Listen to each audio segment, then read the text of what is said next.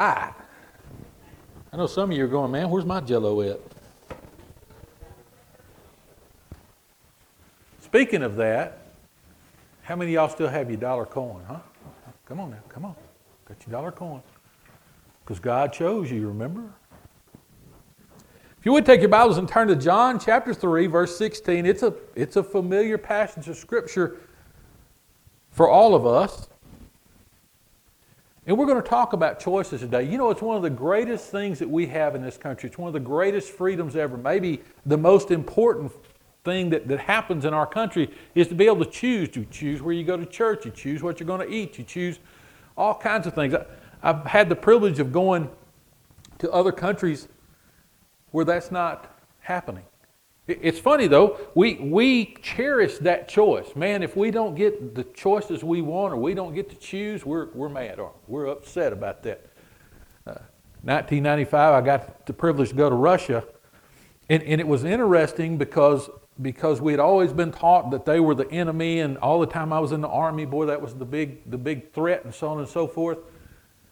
And yet I go to Russia and find out they're just people, just like us. In fact, most of the most of the older people really, really liked communism because they didn't have to choose. They didn't have to worry about all of those things that, that we have to worry about where you're going to go to school and, and what you're going to do for an occupation and, and where you're going to live and so on and so forth. That was all done by the government. They tell you where to go, what to do, where, you're going to, where you can travel. Uh, not so much what you can eat every day, but, but even when you're going to go on vacation, where you're going to go on vacation, all of those things were were handled by the government, and the, and the older folks liked that because you know they, they had all of these steps, and they didn't have to worry about all of those things. They knew what occupation. There by the time they were uh, 14 years old, they had already been given a, an occupation, a road to go down. So didn't have to worry about that anymore. Didn't have to worry about the crop and how much they were going to make or not make off of that crop because the government provided all the seeds. The government took care of everything for them and, and then gave them back food. So interesting that, that they, on the other side of the world, in that um, great country, liked that.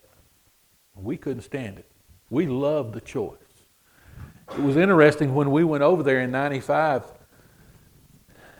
there were Baptist churches, by the way, that went all the way through communism, all the seven years of communism, but they could not evangelize.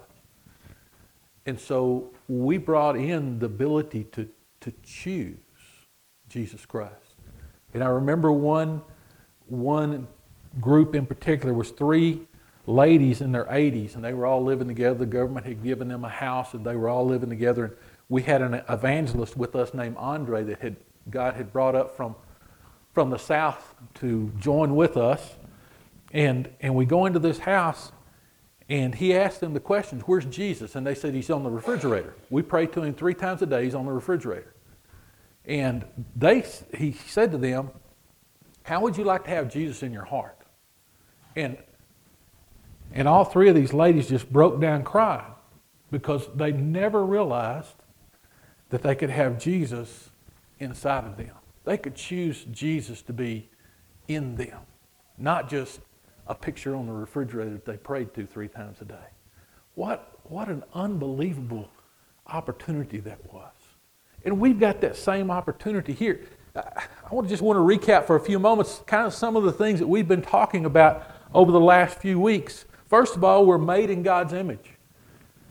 Wow, there's a whole theological road I could go down with that, but we're made in the image of God, and He has a plan for your life that began even before you were born. In fact, we found out that that, that happened even before the beginning of time. He had a plan for you right here, right now, in this day. It's no accident that you're here in 2022 in this place. God has had a plan for your life from the very beginning. God wants a relationship with you that is continuous, not just on Sundays and not just sometimes, and not just a 15 minute Bible study on every day. You know, us preachers, we got we got to preach that stuff. We got to have 15 minutes a day, and you got to spend time with God, and you got to spend time in prayer. God wants to talk with you and walk with you every moment of every single day. He wants that kind of relationship with you. He wants, he wants to be your God not just on Sundays, but every single day. Even so much as to make you his child, it says in the Bible his son if, in the book of Revelations. but adopt you as his kid. Wow. I had a good relationship, had a good dad, had a good relationship with my dad. And I would love to talk with him every time we got a chance, every day if I could. That was back in the day before cell phones, so it wasn't quite as easy to communicate in those days. But we cherish those times that we got to talk together and visit with each other. Our Father in heaven wants that too, and He's done everything to make that happen. God, because of His unmerited favor, we use the word grace, but because of His favor for us, has made a way to have that relationship with Him, but He allows you to choose. And so today I want to present to you that choice. Either choice for freedom. Boy, we say we're from America, we're free. The Jews, Jesus came to the Jews and said, uh, said to them that he wants to give them freedom. I want you to be free indeed. And they go, well, we're Jews. We've always been free. And he goes, no, you've, you've been in bondage this whole time. Wow. We can either be in bondage to sin or we can be free through Jesus Christ. So if you would, in John chapter 3, verse 16, there was a, a religious leader. That's what this whole story is about. A religious leader named Nicodemus who had come to Jesus and wanted to know about what it meant to be a follower of Christ, what it meant to be born again, what salvation was all about. And so he's going through this whole list with him, and I can see the wheels turning now. Well, I'm a good Jew. I'm Pharisee, in fact. I'm one of the religious leaders of the time, so I've got to have everything right with God. I've got to be. I study all the time. I look at His Word all the time. Man, I know everything there is about the law. And Jesus is saying to him, mm, You've got to be born again. It's just one thing you lack. You've got to accept me. You've got to, to be reborn through my love. You've got to accept me. So John 3.16 says this. I've got to get there first. For God so loved the world that he gave his only Son, one and only, only begotten, and whoever believes in him shall not perish but have eternal life. Man, that's something we foundationally and especially in the, in the Baptist church have, have drilled that into everybody. We know that's one of the first verses we learn, and we love that verse. And it's a great verse. Man, God so loved you. That's put, the, put yourself in the world's in that place where it says the world that God so loved the world, put your name in there. He gave his only begotten Son, that whoever believes in him shall not perish but have eternal life. That is truth. That is a choice. But notice what verse 17 says. For God did not send his, his Son into the world to condemn the world, but to save the world through him. I, I have spent nearly 40 years in ministry now. And I have seen the Christian world condemn each other more than anything else. We condemn everything, and yet Jesus said, I did not come to condemn the world, but to save the world. Could we not change that? Could we not go about life realizing that it's a choice for us in every place that we go and in, in all the different denominations that we have, that all the children of God ought to be at one with each other? Wow. To love and care for each other and to love the world so much rather than condemning the world for what it's done, but, to try to share with them who Jesus is. Wow. It's a choice. Notice verse 18. For whoever believes in him is not condemned, but whoever does not believe stands condemned already because he has not believed in the name of God's one and only Son. I know a lot of people visited with a lot of different groups that have said, well, our God would not condemn us to hell. He hasn't. It's a choice you've made. And that choice stands before you today. It's not about how many times you go to church. You, Sheila said, you know, you used to get gold stars. You get your gold star for bringing your Bible. You get your gold star for everything you do in church.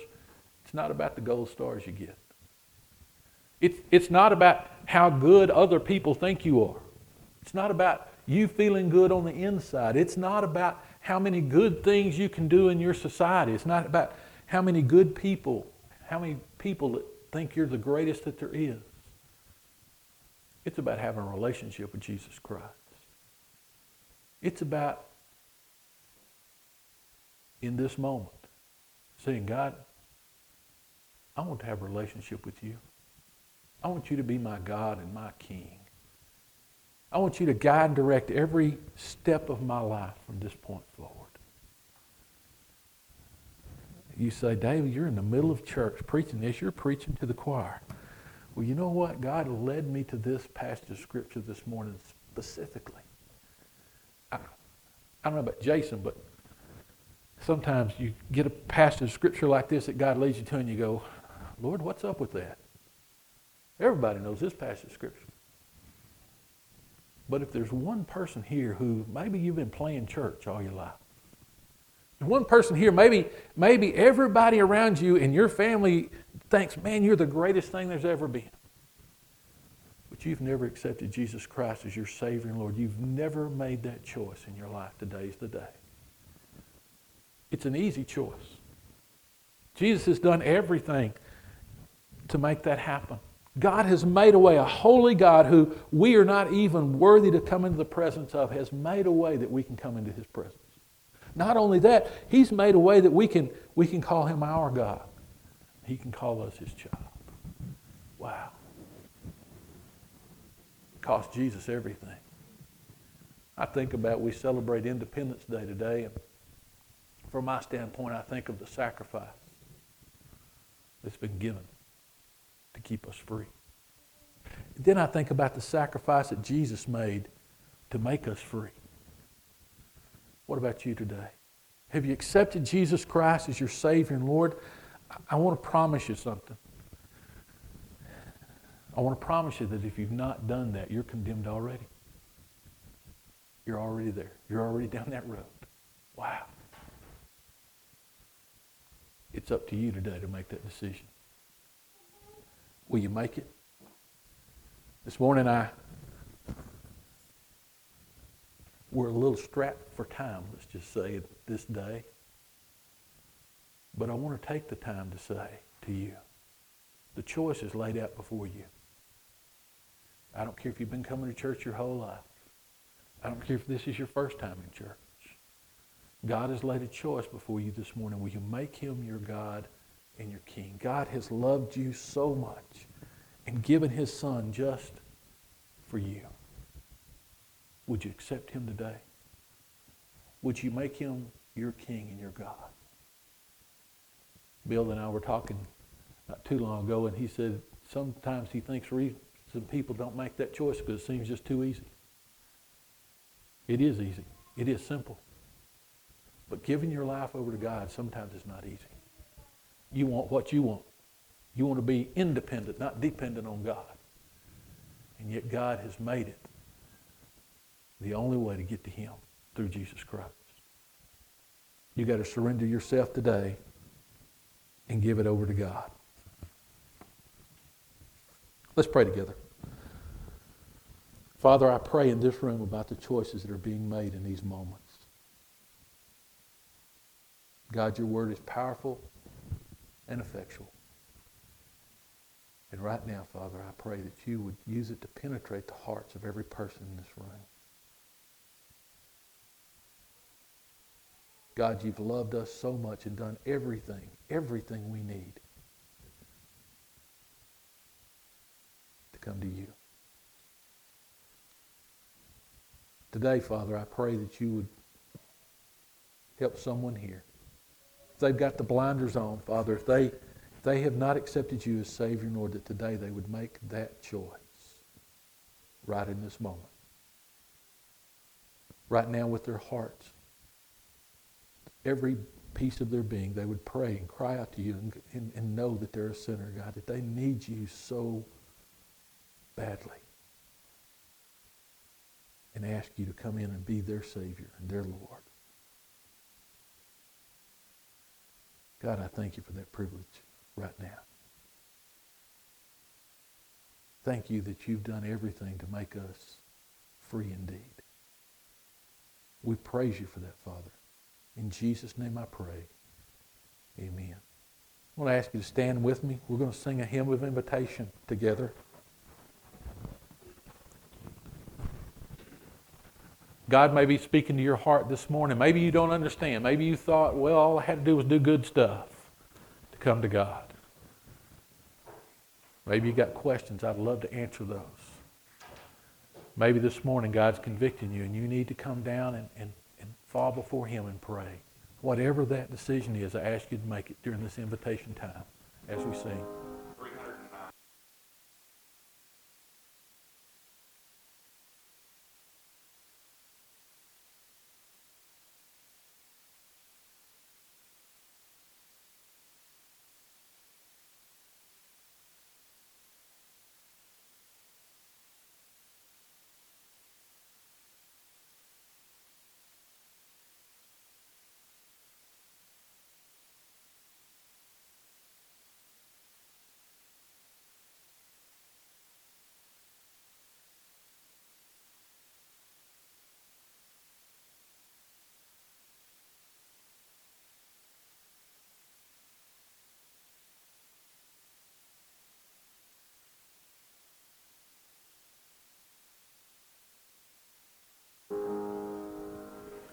So glad you've come this morning.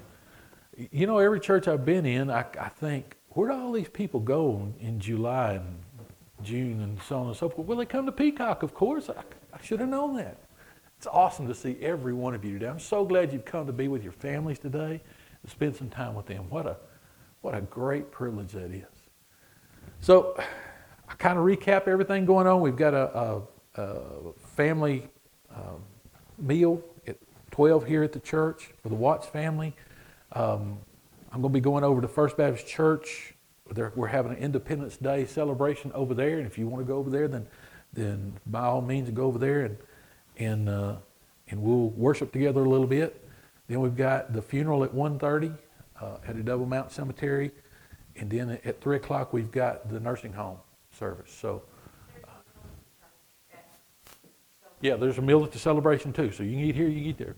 You got a meal at the celebration over there. They got hot dogs and hamburgers and so on and so forth. So there's a meal over at the at the celebration at First Baptist. Not having Bible study tonight at five. We'll be in chapter four of Genesis next week, and then uh, Kirk asked me to to mention that that uh, it's July the 17th at five o'clock at First Baptist Church Rules when they're going to put all the packages together for the kiddos.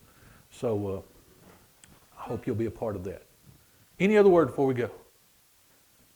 Jason, good to meet you this morning. Glad you're here. Glad you and your family are here this morning. Let's pray together and we'll be dismissed. Father, I thank you for this day. I thank you for who you are. I thank you, God, that you're moving in every life in this room. God, I pray for the choices we make. The choices to choose you and to choose life. Thank you, Father. Praise you for all things today. In Jesus' name I pray. Amen. You're dismissed.